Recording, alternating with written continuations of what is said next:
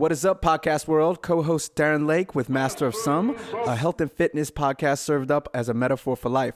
This episode, we have your other co host, Phil Cross, interviewing multi podium finishing ultra endurance athlete Anna Marie Watson over in the UK via the wonders of technology. So, yes, it is a call in interview. A bit of admin as usual. Please make sure you subscribe, rate, and comment on Apple Podcast or follow us on Spotify. We're now on there.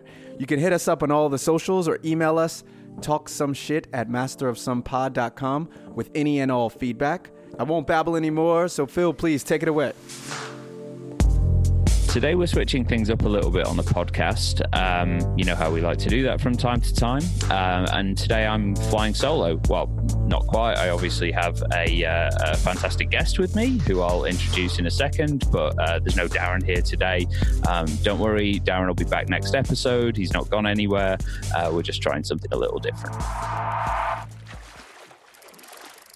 Today, my guest is Anna Marie Watson. Um, Anna Marie is a world class ultra runner who regularly uh, podiums and, quite quite frankly, takes to pieces the competition um, at most races uh, that she does. Uh, I think some notable achievements, and, and uh, Anna Marie, you can correct me on this if I'm uh, wrong later on. Seventh lady um, and overall top 100 at the UTMB, which is the Ultra Trail de Mont Blanc, which is a 170k beast with 10,000 meters of climbing and descent. Um, that that's that's a little beyond anything I've done at this stage, um, and that quite frankly scares me. It takes mere mortals about 10 days to hike that, and um, she did it in what 28 hours. Um, Marathon des Sables, which uh, Ranulph Fiennes, I think, described as um, what was it more hellish than hell. Um, she came second in 2015 and fifth in 2018 uh, which is basically six marathons in in six days across the sahara desert for those of you unfamiliar. And uh, a whole host of other triathlons adventure races and and related shenanigans. Um, and anna is also an outstanding high performance coach with her own um, with her own coaching business called reach for more um, she's got more certifications, accreditations, and familiar with more systems than most human beings. Um, and she also served in the British Army for nine years as well, um, in places such as, as Norway and deserts of Central Asia. Um, so basically, she's she's more hardcore than you as well. So you can kind of, I hope you're kind of getting a picture of why I wanted to um, have Anna Marie on the podcast. She has an absolute wealth of knowledge to share with everyone, and um, also, um, you know, she's a friend of mine who I've known for how long have we known each other now? It must be quite a long time.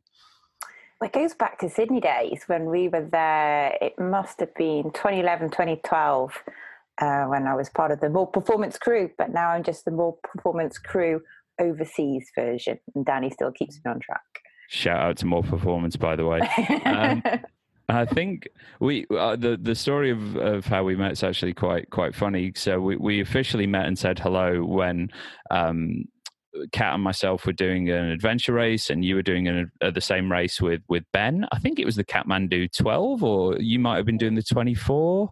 It was some. It was in the national park. Was it not in the national park? I thought it was the Kathmandu one because you guys were on a bench next to us and, and you asked to borrow a pen to mark your map up. well organized, clearly.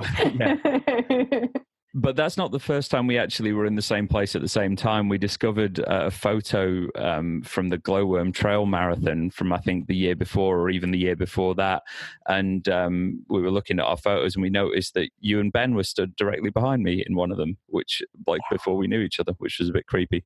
It is a bit spooky. I think it. I don't know if it still pops up on Facebook every so often, and it, it is a kind uh, of quite a reminder how small the world is. Oh, completely, completely. So. I just wanted to kick things off. Obviously, you've got a you've got a pretty kind of storied um, history with with adventure racing, and you've done some pretty pretty impressive stuff.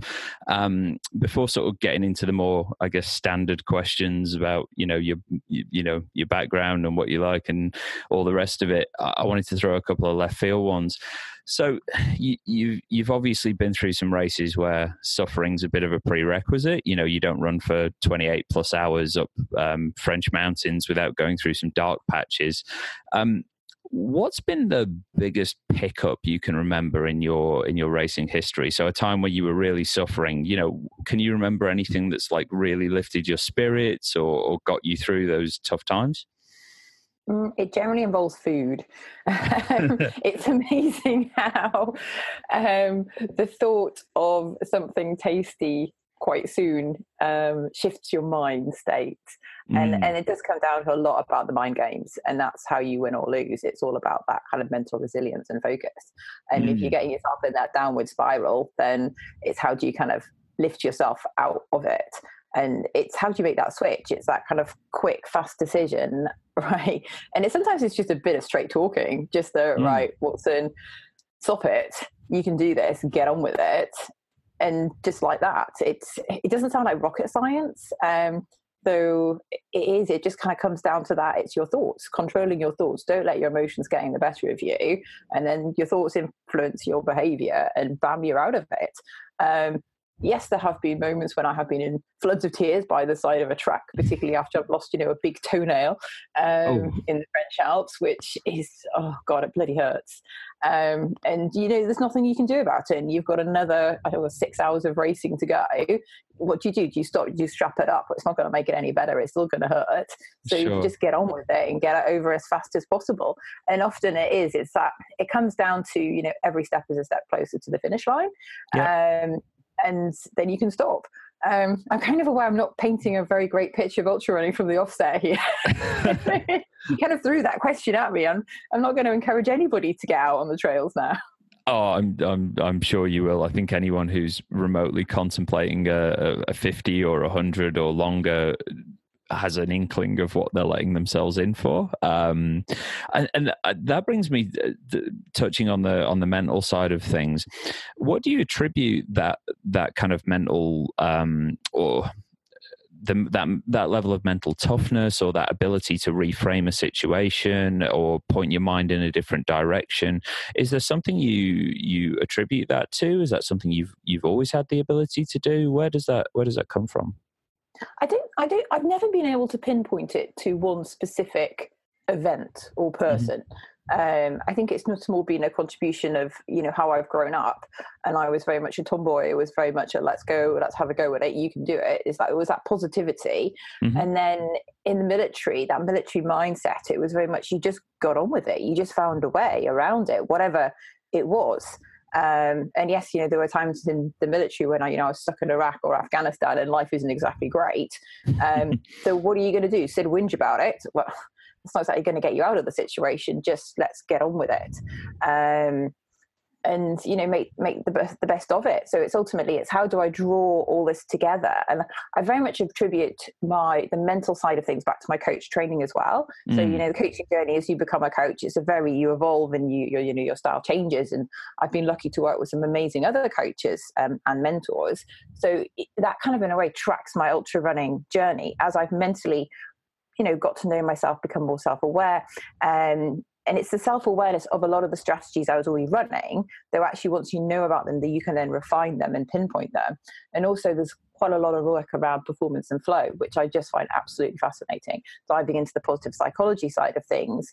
And when you kind of start to read about other people's situations and how they perceive their experiences, you can draw from that and draw similarities across from your own.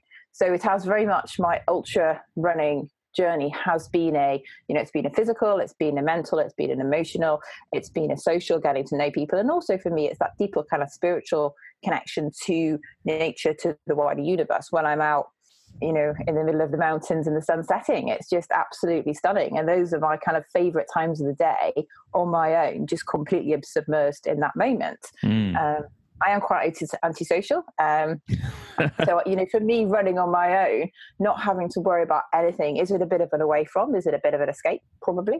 Um, do I absolutely love that moment and seek it out more? Is it an addiction? Is it an obsession? You know, you could start splitting hairs and how do you label it? Um, mm-hmm. But, you know, ultimately, I love it. And it's a part of my lifestyle that I've kind of it's it's it's it's got embraced me. It's got more and more. That that you brought it right, right back around to the positive there. The, ultra running sounds fantastic now. Um, the, so uh, just just reframed it that. yeah, exa- yeah, exactly. Um, and uh, you know, from my own experience as well, I I, I couldn't agree more. The um, the coach training I've been through, you know, um, when you become a bit more aware of human development, of psychology, things like neuro linguistic programming, and you're aware of how you're how you're languaging the world back to yourself and and how you're the stories you're telling yourself about the current situation you're in that awareness um, leads to a greater degree of, of finesse and control of you, of your own your own state. And yeah, that's that's kind of handy when you when you go into some dark places during a race. Um, it's funny we we um, it's uh, it will have been released by the time uh, this episode goes out as well. Darren and I just released a uh, an episode on stoicism which I think um, ties into uh, ties quite heavily into what you're saying there. Um, one question I wanted to ask is do you do any specific training for uh, the mental side of, of, of, racing? Is there a is there a practice? Is there a um, you know is there a uh, is there a routine that you're in? And and does that differ as well from something like you know if you start going from you know 50 to 100 to 170 kilometer races? And I kind of ask this mildly selfishly because as you know from our conversation before we hit record on this, I'm uh, training for um, my first 100k race next year, and um, I'm selfishly using this episode as a uh, as an excuse to, to to pick your brains. always, always happy to chat. all things ultra running and coaching, that's absolutely no problem at all. And hopefully, someone else will be able to pick some words of wisdom, hmm, wisdom, yeah. um, and learn from my experience. Um, so it's a, it's a funny one that the ultra game. Um, the fact that it's ultimately everything, anything beyond 50k, and actually the mindset of moving from you know a marathon to a 50k to 100k to 100 and you know 70k to now you know 200 miles is the new 100 miles and mm. then multi-stage as well so ultra in itself is such a diverse beast that there's actually like quite a lot to pick and choose from yeah. i remember when i kind of made that step from going from marathon to ultra it's it was completely you know i had i was like I knew I could do it. I, I, even I just had to walk around, I would get around. Um, it was a close call. My first ultra was the um, CCC version of the UTMB. It was the second year that it was run, and I, somehow I don't know where it was in what 2008 I think it was 2007 and there was that certainty. I had absolutely no doubt that i was not going to finish. I was going to get around. It was going to kill me. I would crawl. I could walk. I knew i could get there in the time in the time zones. Yeah. and literally i hit every single cutoff going. I just made it underneath the finish line um, under the, the time cutoff. Um, so it is it's it's having that kind of right okay i can i can i can do this um, and having that certainty. I think, and it comes back to attention. Where do you focus your attention? Mm. And it's almost if you have those doubts, if you pay attention to those doubts, then they start to grow, and that's what you're paying attention to. So it's yeah. coming back to the controls. What can you control? So when I'm preparing for a race, and in a way, it differs depending if it's like a main A race or it's just a kind of a training race. How I kind of prepare physically and mentally. Yeah. Um, just what are the controls? What can I control? Um, what is not even worth worrying about? Okay, and bringing it back to that. So I do. I very much, if it's A race, I I go out and recce the routes. I get a lot of. Um, for me, I'm very visual. So being able to go out and visually, r- literally run through it, know where the checkpoints are, where the routes are coming in and out of, just spending time out in the environment, mm. I just find really kind of gives me, it calms me. It's great training. Um, and actually now, if it's an A race, I will, I will definitely try and lead a time in my schedule to have a block out on, on the terrain.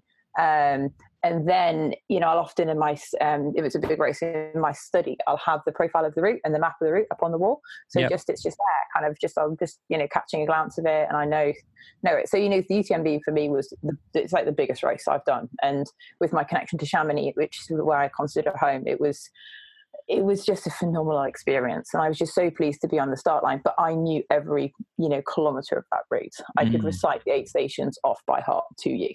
Um, i knew kind of what paces i want needed to be going what times i needed to be hitting them Um, so for me, there's a comfort as well, almost in the data. So I'm checking in and the whole quantification of self. I very much, you know, I know what heart rate I should be going at. I know what vertical um, ascent, descent I should roughly be in. Sure. Um, if my zone is getting too high heart rate wise, I know I can't sustain it for 28 and a half hours. Slow down.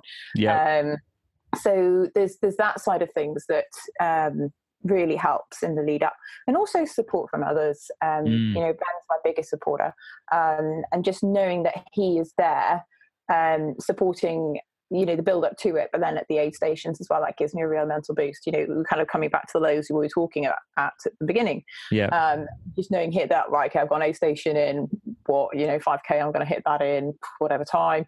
Okay ben is going to be there. I've got an avocado in my drop bag. Brilliant. Um, so yeah, coming back to the theme of food as well, and uh, it's it's the, the food part of things. So it comes back to I what can I control? Okay, well I can kind of, you know control what is my nutrition, what have I got lined up. Uh, so it's it's almost it comes back to you're removing the decisions during the event as well, so you don't have to think about them. You're not having to expend energy. So all you can do is focus on the right. Okay, I'm running, getting in and out of aid stations as fast as possible because that's where a lot of people um, lose time and you kind of see as soon as you sat down, you're like, you're not going to get out there. Um, kind of there soon, and and that's where you know you can you can slip so many places. I um speaking of food out on course, that reminds me of a that reminds me of a story when uh, it was one of the Royal National Park, I think the Kathmandu Adventure Race uh, series. yeah. Oh, my picnic. and the picnic. So Kat and I were doing this race, and um, you, you get to, um, you know, you get to have these big plastic uh, drop boxes at the aid stations, and you, you put, you know, maybe your bike shoes in there, and some snacks and food and stuff like that. And and Kat and I were walking past and saw one that looked to have a full and substantial picnic with hummus and crackers and, and some, some carrot sticks and stuff like that. And we were having a having a bit of a chuckle, like, "Oh, whose is that?" And then, um, yeah, very shortly afterwards, we found we found out it was yours and Ben's. Um, You're right. I- yeah, abs- abs- oh, well, look, hey, I'm not criticizing. It's um, it's it's certainly uh, it's certainly working for you. Going back to going back to one of the themes you touched on quite a lot there, which was um, which was control during preparation, uh, and it, it sounded like that ticking the boxes on as many variables as you have the power to influence is something that's quite important to you for um, for your your preparation for for races. In terms of mistakes that you see other people kind of commonly making and you wish you could kind of jump into their brain and shake them and help them and or or you know if you are in a position to give them uh, you know for first timers especially at the longer distances. Um, what does that look like? What do you what do you most see people doing that you know it would make a make a huge difference if they did it another way? So I think for me, the top two, the first would be overtraining. And a lot of people go out and just do like junk mileage um, and actually turn up at the race fatigued. Um, I listened to the Matt Dixon podcast and I love his phrase turn up to a race fit and fresh. And it is, it's hitting that sweet spot so that actually you can go out. And it comes back to the whole over analogy of actually being over rested rather than overtrained Yeah. is is more worthwhile. So it's it's it's kind of making sure that you're not doing that last minute panic training because ultimately for an ultra, the training happens months out. It's it's in it's endurance it builds. And actually looking back at my ultra career, it builds year on year on year on year Mm. as well. So it's I mean it depends how you want to tackle it. If it's just like a tick the box, done, boom, you can go and hurt yourself through it. But if it's more of a long game that you want to play, that's where you get get the wins. Um, What do you put that overtraining? I've got my own theories on this because I see it with Ironman athletes I coach all the time as well. What do you put that over that impetus to overtrain or do more than the program says? What do you put that down to? Um, I, th- I think for a variety of factors, kind of sometimes it's like, well, I have to, I have to be training, and it's Mm. sometimes not an understanding of actually how important rest and recovery is. Yeah. Um, I know that for me, working with Danny, it's an accountability thing. If he tells me to rest, I will rest.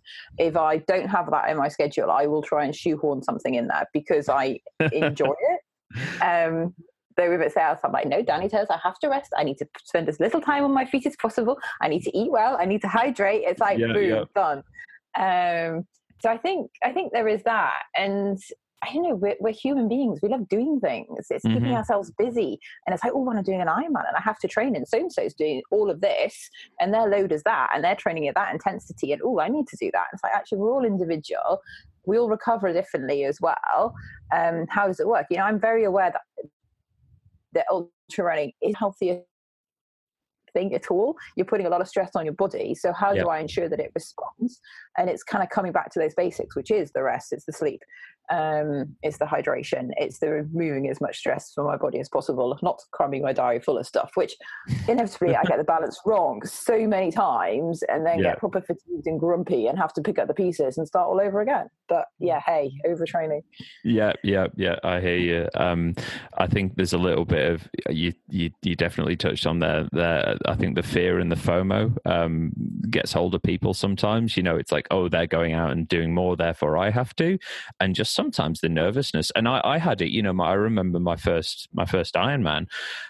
I I did more training than I should because, quite frankly, the event's scary if you've never done it before. Hell, a five k scary if you've never done it before. So there you go. And I, I, I do. I, it's, it's almost when you move along that stre- spectrum now, because of you know when you go and do a 170k race, it's actually a 50k, and it sounds ridiculous, and I get it. A 50k hmm. is actually well, I can just in a way because I've got that base fitness now. Actually, I can just go and do a 50k for a training run. Sure. Um, I can race one uh, depending on where I am in the calendar pretty easily.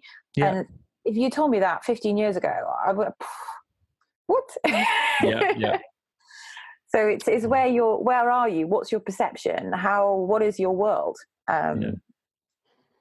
so- Cool. So, yeah. So then, um, so that's the overtraining was the first one, and the second one it, it kind of comes down to equipment and Mm. knowing knowing your kit, and, and almost kind of a knowing your body. You can um, expand that out to. So it's you know it's testing the kit, what works for you, testing your nutrition, what works for you, Yep. um, and then don't do anything stupid last minute tweaks.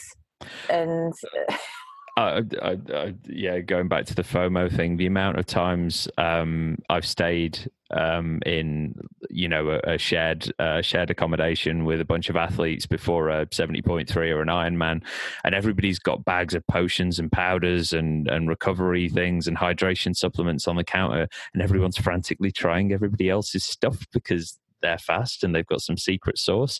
Um, uh, yeah, it's it's uh, the nothing nothing new on race day or leading up to it is a is a is a hard and fast rule for a for a reason.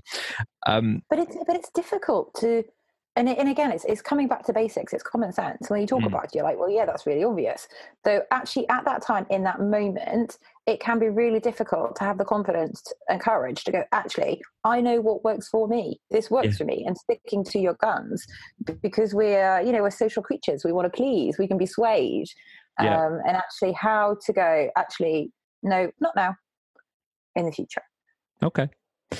How's your nutrition evolved over over time, uh, and and kind of what does it what does it look like now? You've you've got to, I mean, from my vantage point, your your performance has just ramped up seemingly year after year after year. You've just been kicking bigger and bigger goals and getting getting faster and faster at longer distances. Um, nutrition must play a part there. I'm I'm assuming. So what's the what's your journey there, and, and what does it look like now? Yeah, so my journey has totally changed since Australia.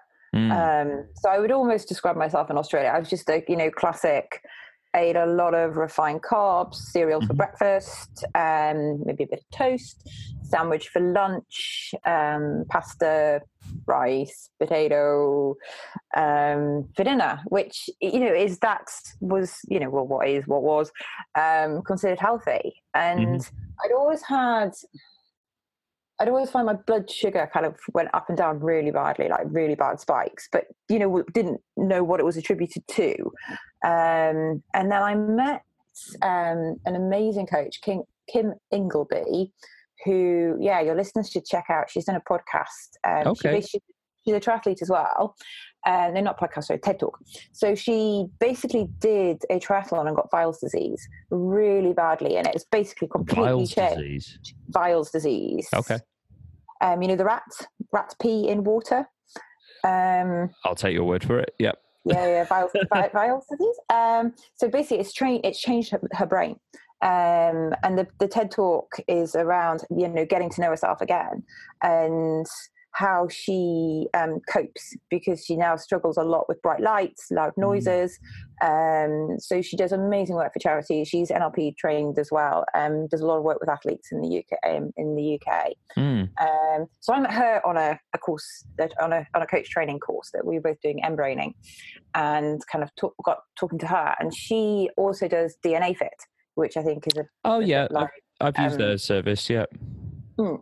So I was, you know, kind of interested in kind of getting to know a bit about my body, you know, starting to think a little bit about nutrition. I'd started listening to a podcast, Fitter Food, which um, had started to shift things as well. And some of their recipes, one of the ones was the egg banana scramble, which we talked about earlier. That was one of theirs that I've jumped on board. Just share that with the audience. It sounds, it, it piqued my curiosity, but then just hearing you describe it, I'm pretty much going to go make it Maybe not tomorrow because yeah. I, I, have a race and nothing new on race day, but I will definitely make it. do it, do it.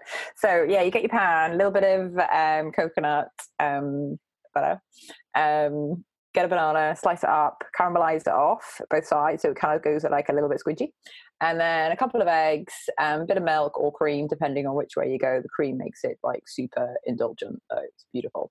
Um, scramble it all up. Um, the level of scrambledness depends on your taste buds. Personally, I prefer a little bit loose and runny rather than the rubberness. Mm-hmm. Uh, put it in a bowl, bit of cinnamon on the top, nice Greek yogurt, full fat.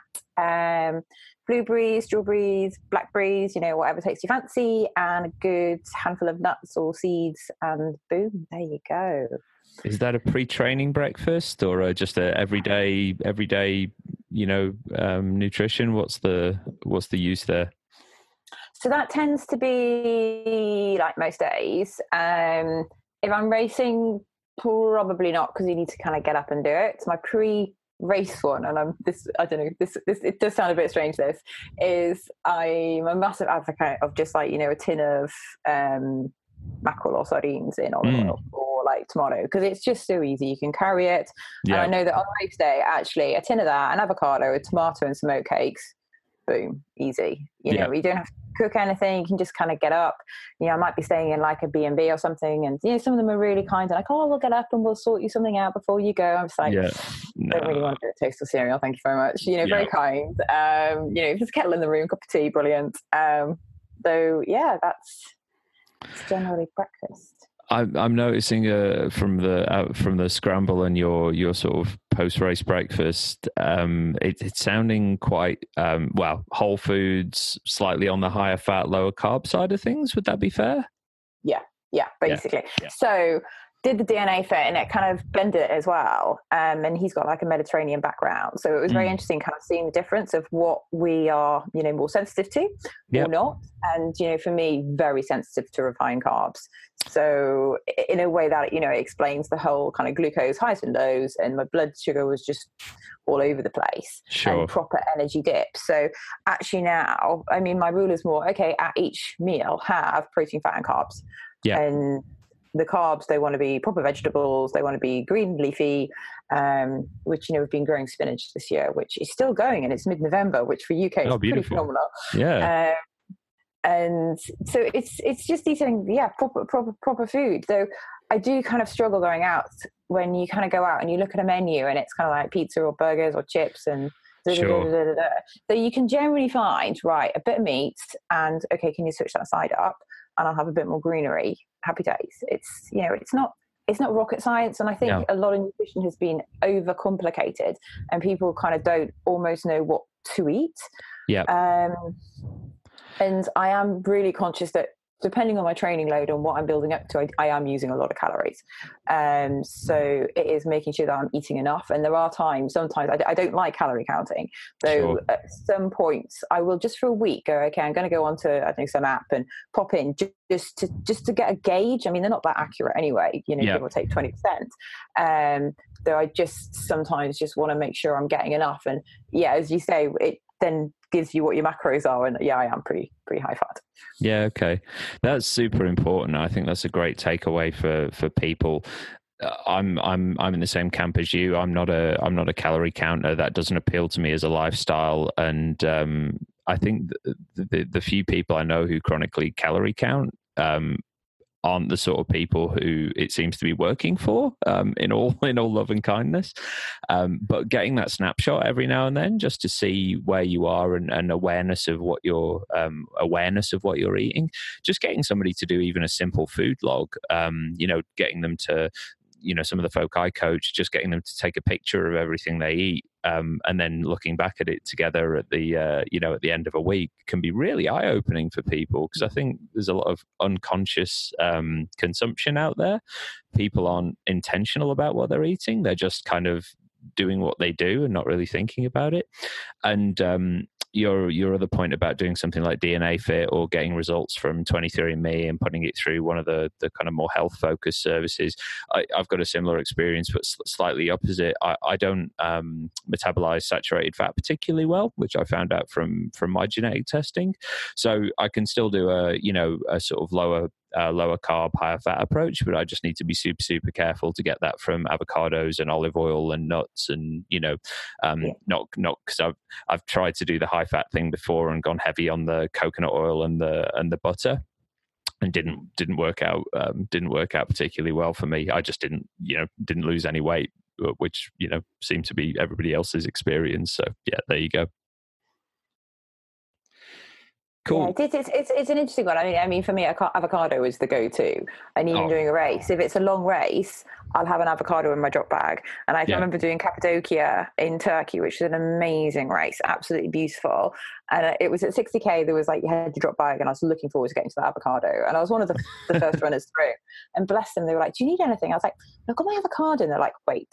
And literally, like two seconds later, this chopping board appeared with a knife, with a spoon. And no I literally, way. I didn't normally sit down, but for like two seconds, I sat down, got my avocado, chopped it up, got a spoon, kind of had half of it, scooped the other half out, and ran out with me. And I was like, that is service. you don't always get that at, a, at an ultra race. I'm curious, how did you plan to eat it? How do you eat them on the run? Um, but if Ben's supporting me, he'll kind of have it half ready for me to go. Right. Um, if it's me, I'll just kind of um, that one I was just kind of a, wing it, take it with me, peel it, see how it goes. Uh,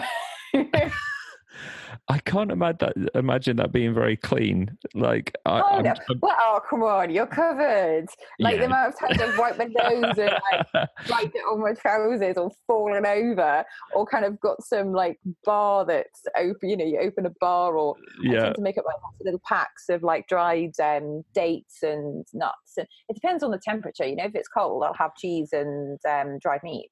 Sure. Uh, so it kind of it kind of depends, but yeah, and you kind of you I think some of the races are quite scrabbly. You'll have fallen over. So yeah, yeah it's not. It's by the not time I finish, I'm like a bit of a yeah Throw me in the shower, kind of thing.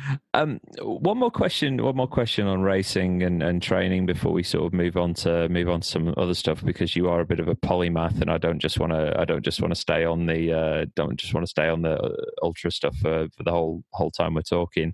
Um, the uh, uh, one of the things that's always impressed me uh, about your abilities to to train and race is uh, you're you're basically you're basically the the equivalent of, of Wolverine in the ultra community as far as I can see. And I mean that from your your healing factor.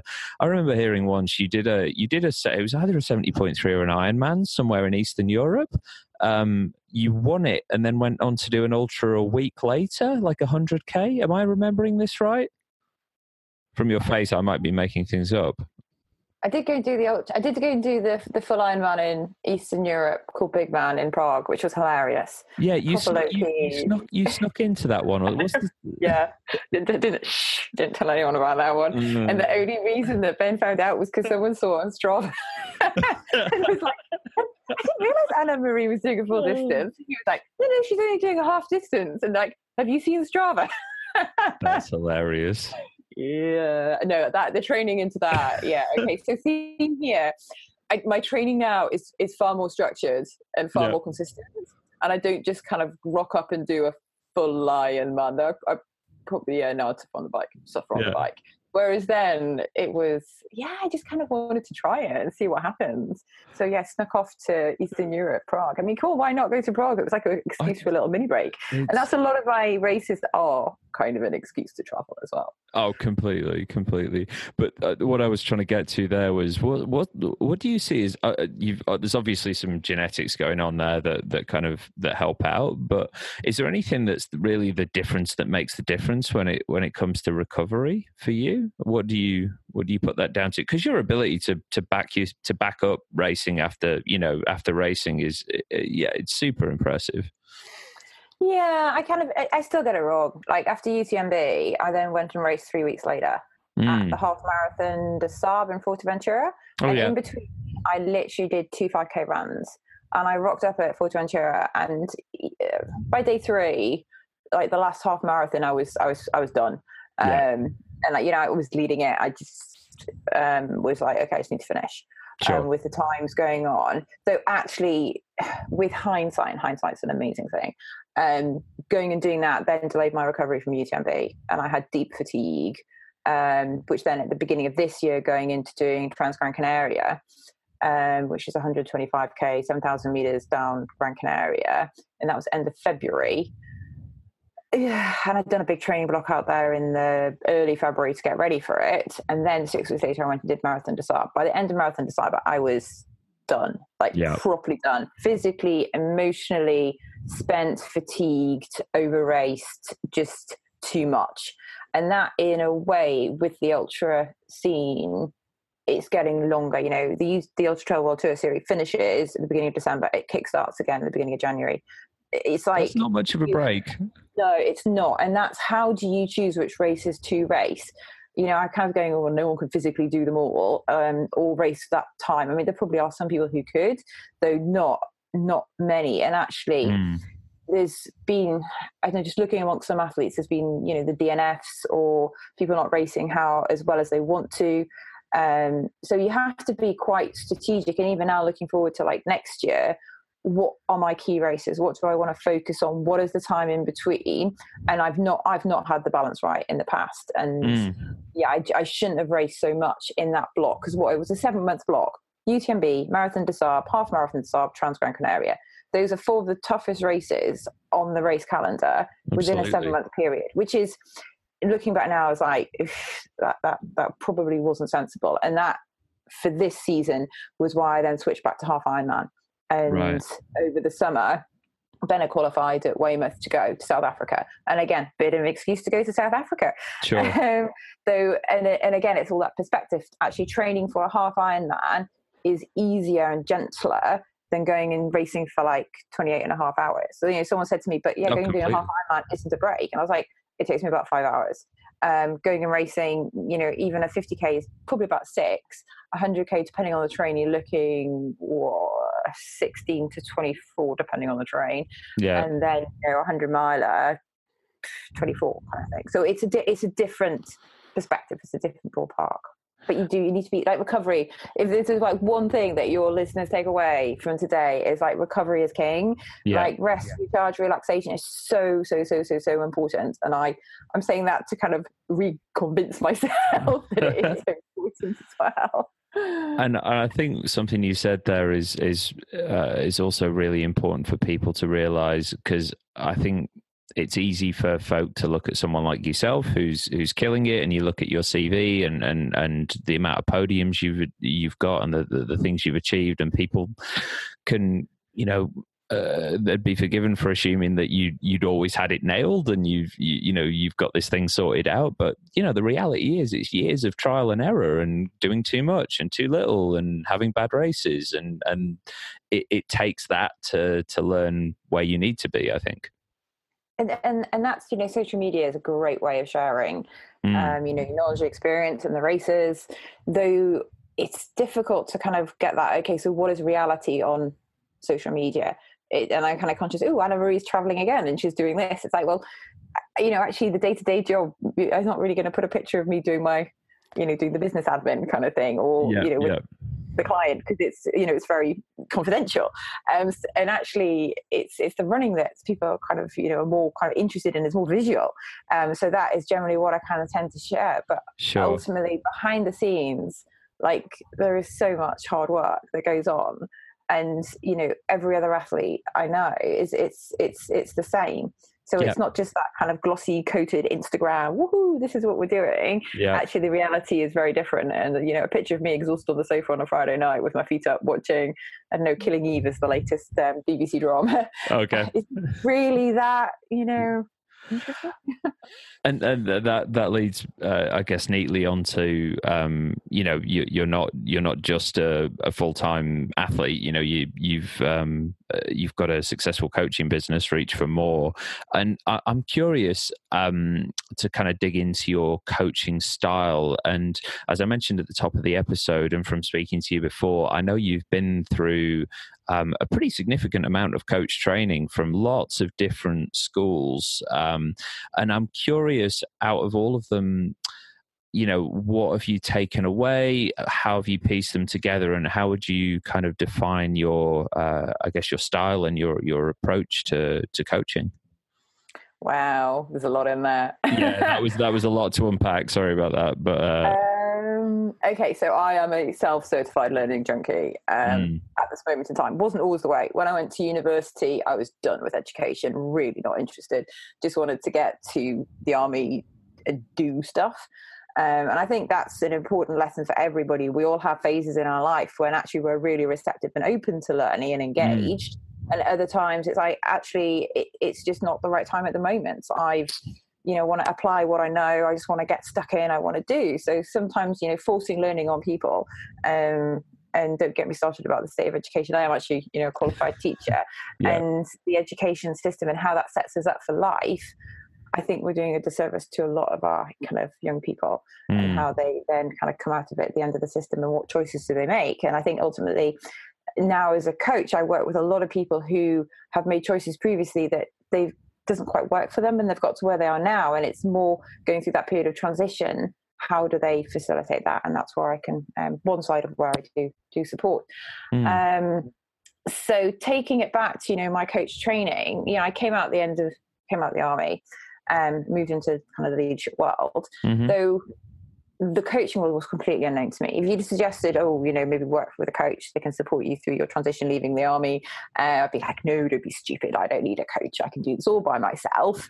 Um, That's a really common thing. We'll, we'll, we can get back to that afterwards. I don't mean to interrupt, but th- mm-hmm. I, I, find that attitude surprising. You look at you look at every high performer, like true high performers in the world. Um, they all have coaches. You know, people at the top of their game in business and sport have coaches, and and I think the um, the attitude or the the kind of uh, the assumption from from some folk that coaching is somehow a remedial activity for people who you know who need help as opposed to people who just want to get out there and and and be the best they you know the best version of themselves i think is a really important distinction to to call out. Um, i said i didn't mean to interrupt and then i totally just did. So, so apologies for that but but but that but that's but that's a real that's a real that's something that sits at the top of uh, uh, uh, you know sits top of mind for for me personally and i'm i'm sure obviously you must must play into you as well but but please carry on.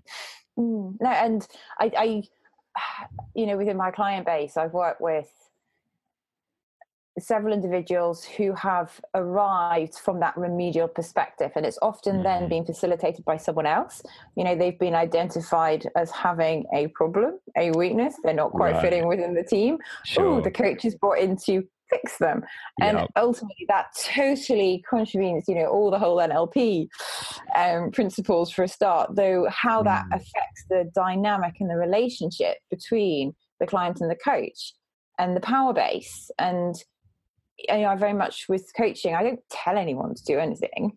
No. Um, if if I don't know if appropriate, I can potentially share something, and I will very much reframe that as to and, and through the onboarding process as a coach we very much go into okay so what is coaching what is counseling um, sure. um, what is mentoring what are the differences um, where where do you fit within that and you know, I have so many clients just tell me what to do. It's like, right, okay, let's just backtrack the conversation that we had at the beginning of the coaching conversation. What?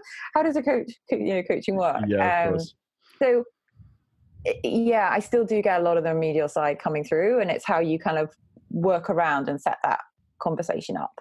Yeah. Um, though there does seem to be a, a growing awareness of actually for high performance how can you work with someone to improve and I, you know, I, I'm very lucky. I've worked with some amazing coaches, and it's one of those, you know, when when you need the coaching, the coach appears, and it's almost that mm-hmm. person has appeared in my life to, you know, work through some area when needed.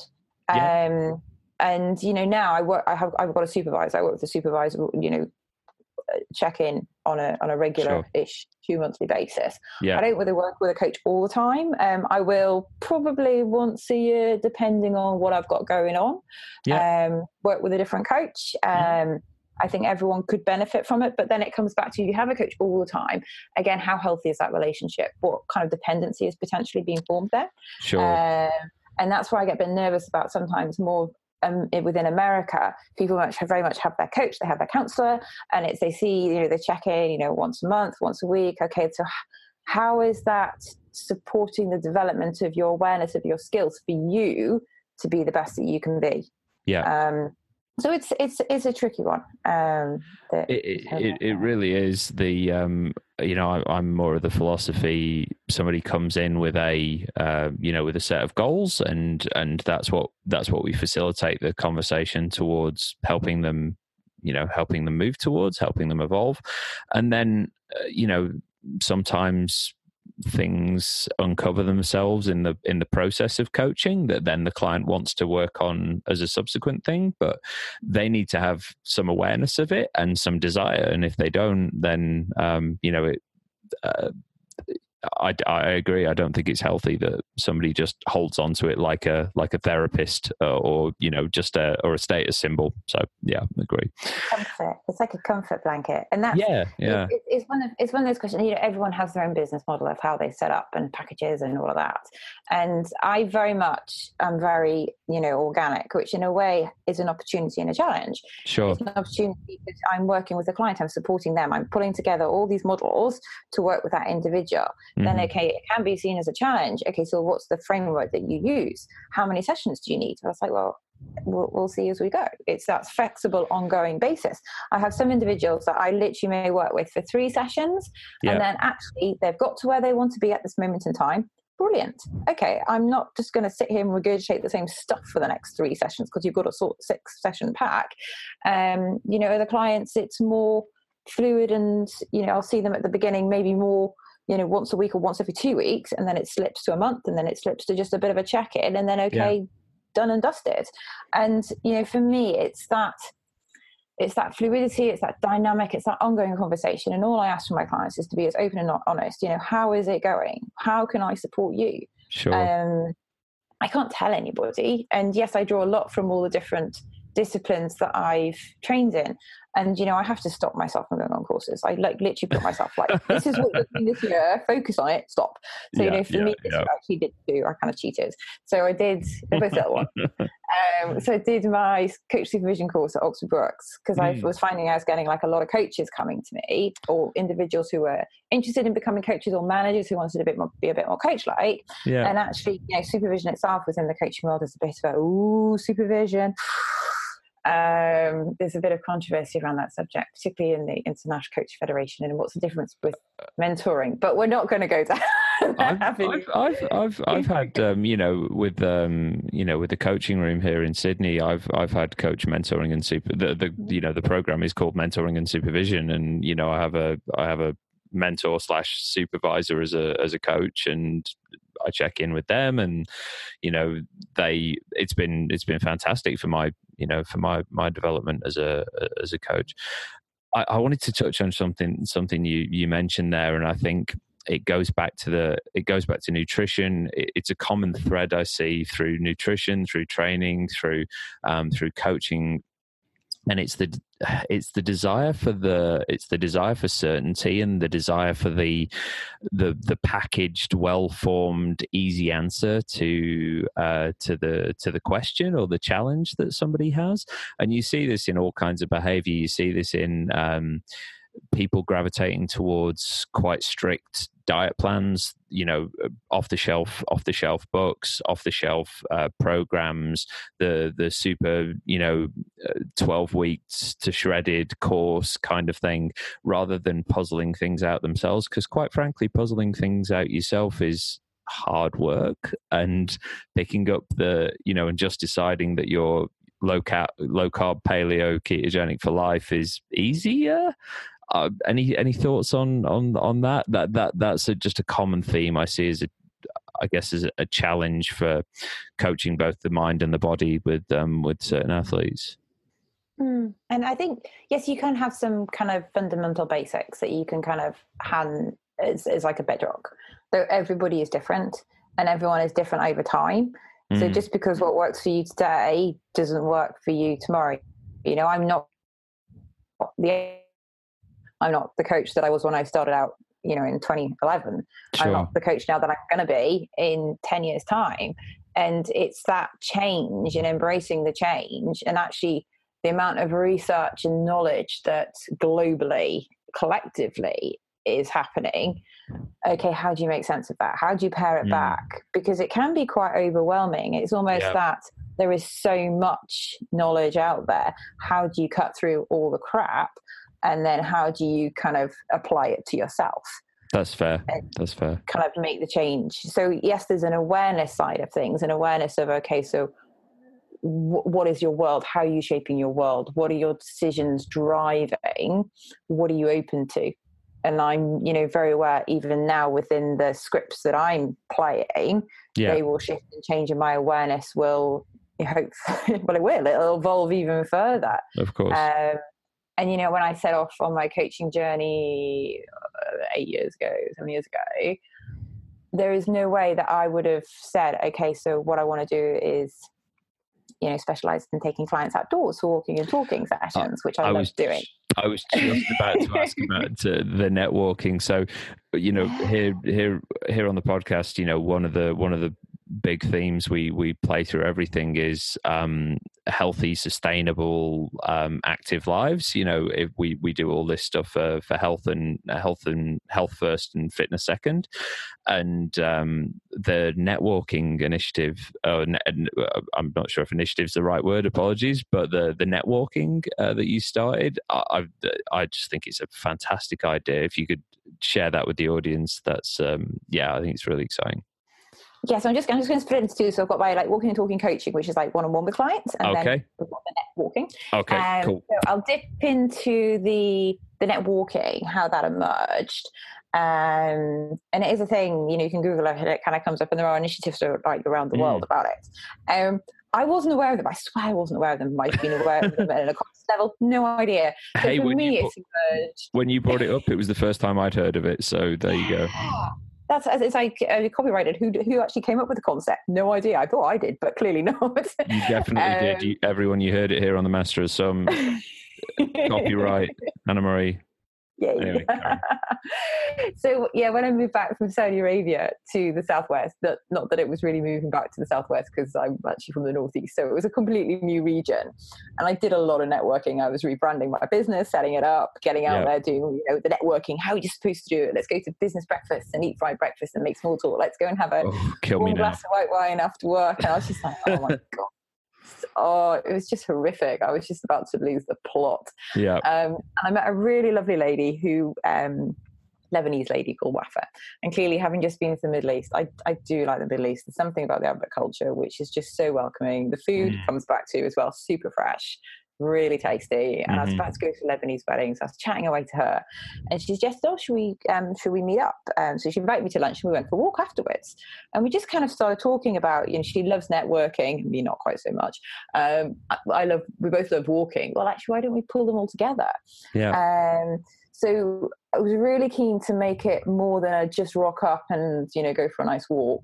Um, how can we make this into more into a business sense? So this is why for each network we have a business theme, um, and then clearly as a coach we love questions. We have a series of questions which unpack the theme, and this is a kind of structure that you know if you turn up and you don't know anybody, rather than going so where do you live? Mm. How hmm. many children do you have? Actually, you're having relevant conversations to your business. So yesterday we had one in Bath, um, yeah. and our theme was the business of sleep and it was all around okay so how does um, sleep influence your business how does your business influence sleep and it was unpacking unpacking that and then you know always very much finishes on a how you know what can you improve how can you improve it what you can sure. do moving forward so that kind of question brings it very much back to the you know the future designing actions yeah yeah um, points um, and we've had loads of different you know around social media around business development around um, nutrition for business sure. um, goal setting. So there's you know different different themes. So that's the net walking. Yeah um, and then the walking and talking with clients um, as a you know as a coaching niche it's again hindsight fabulous thing. Makes sense. For me i grew up outdoors. There's a picture of me aged three months old on a glacier in a plastic bag. Um, in norway which i'm sure some people would call child abuse but you know, I spent every school holiday outside yeah. playing famous five secret seven, Enid Blyton kind of exploring this. Um, I hated being in school. I used to sit looking out the window at the trees, kind of going, counting the minutes down until the bell, bell would ring and I could go outside and play. Yeah. So I joined the army because I didn't want to be in an office. So then when I left and had to do all my coach training, and it was in these conference rooms, and you'd be sat still, and I'm very much, you know, I'm sat on my ball now, moving around. Sure. Um, it's all about that kinesthetic movement. It helps me learn. It's about being in nature. That helps me learn as well. So it's kind of knowing yourself, knowing your learning styles, which at the time I didn't know about. And yep. actually, with clients, it's okay. So where do you feel relaxed? Oh, well, actually, you know, I love being outside. I love going for a walk. And a lot of my clients now see what I do, and it's like, well, it makes sense. I'm indoors attached to a computer for eight, ten hours a day. Actually, going out for a coaching conversation over lunch breaks the day up. Get a bit of movement. You change state automatically. Yeah. You see different perspectives. You're drawing inspiration from what's around you. Your brain is working differently. So actually, the conversation you have is at a different level.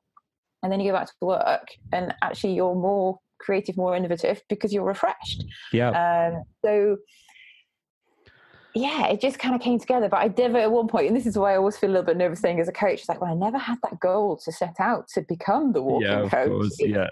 Emerged. it's funny there was um I, I can't remember the name of the book. I'll, I'll dig it up and i'll put it in the show notes but there was um there was a book and uh, and all it did was describe the the the kind of uh, daily habits and routines of a bunch of successful people. It's not a not a tim ferriss book it's something else. And you know live it, living and dead and ancient and all the rest of it. And one of the um there were two things that stood out. One of them was people were typically either completely sober or just ragingly alcoholic and drug abusers.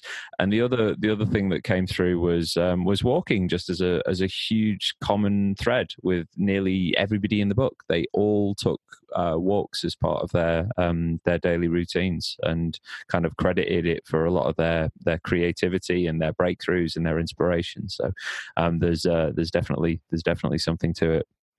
Hmm. And this can be second message. So recovery, recovery within sport is my top message. And my second one is just walk a bit more. And within work now, if I have meetings, I will, yeah. you know, offer the suggestion. So should we head outside for a, a walking meeting? You know, I was up in London and had a beautiful walk around Regent's Park as the sun was setting. Um, Fantastic. On, on Wednesday night, which actually, speaking to um, the kind of the colleague, she was very much, oh, you know, I've been looking forward to this all day. It's been great to get out. Mm. Like, yeah, exactly. Okay, so now what you need to do is when you have another meeting in the future, suggest. I mean, it's not appropriate for every single meeting, and I get that. So sure. there's definitely opportunity for people to be a bit more active uh, within their working environment. completely agree.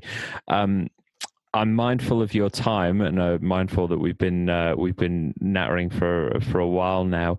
Um, I just wanted to touch on what's next for you. Like, what what have you got coming up? Any uh, any races? Anything that you're you're particularly excited about? What's uh, what's on the uh, what's on the cards? So, on the race agenda front, I've got a race in two weeks' time in Oman, which is Oman by UTMB. So the UTMB, which is the race we talked about earlier, Sure. um, the crazy 170 kilometers around um, Blanc. It's like a lot of other race companies are, is franchised. I mean, Mhm. it makes sense. It's a business development model, and they've now got a race in China. I think there's one in South America that's kicking off next year, and this is the first time they've run it in Oman. So I heard about it, and having lived in the Middle East and I've been to Oman a few times, it just looked pretty meaty, to be honest. Mm. Um, so it's, they've kept it small. There's only 300. So um, I kind of got an invitation to go and take part. The, the the lineup looks pretty phenomenal. Some of the athletes towing the line. Yeah, right. Um, What are the what are the vital statistics? Uh, distance, elevation. So it's 137 kilometers, 7,800 meters of ascent. It does look, it's quite scrubbly. It looks a bit rocky in places. Okay. Um, like o- Oman, if you've seen the pictures, like they have like Grand Canyons, a bit like America. I have, yeah. They were they were spruiking it out. Um, I remember a while back as a as a destination for mountain biking and adventure sports and things of that nature. So I'm I'm yet to go, but I'm I I I'd be yeah. It's on the it's on the cards. Yeah, do it. Yeah. Um, so yeah, I'm going heading over with a friend, um, Lucia, who she's another of um, the WAA athlete. Um, so we'll both be kind of towing the line, which should be great. So that's that's this year. And then at the moment, I'm kind of waiting out to see if I can get a place at Hong Kong 100, which Oh, is cool. is the end of January.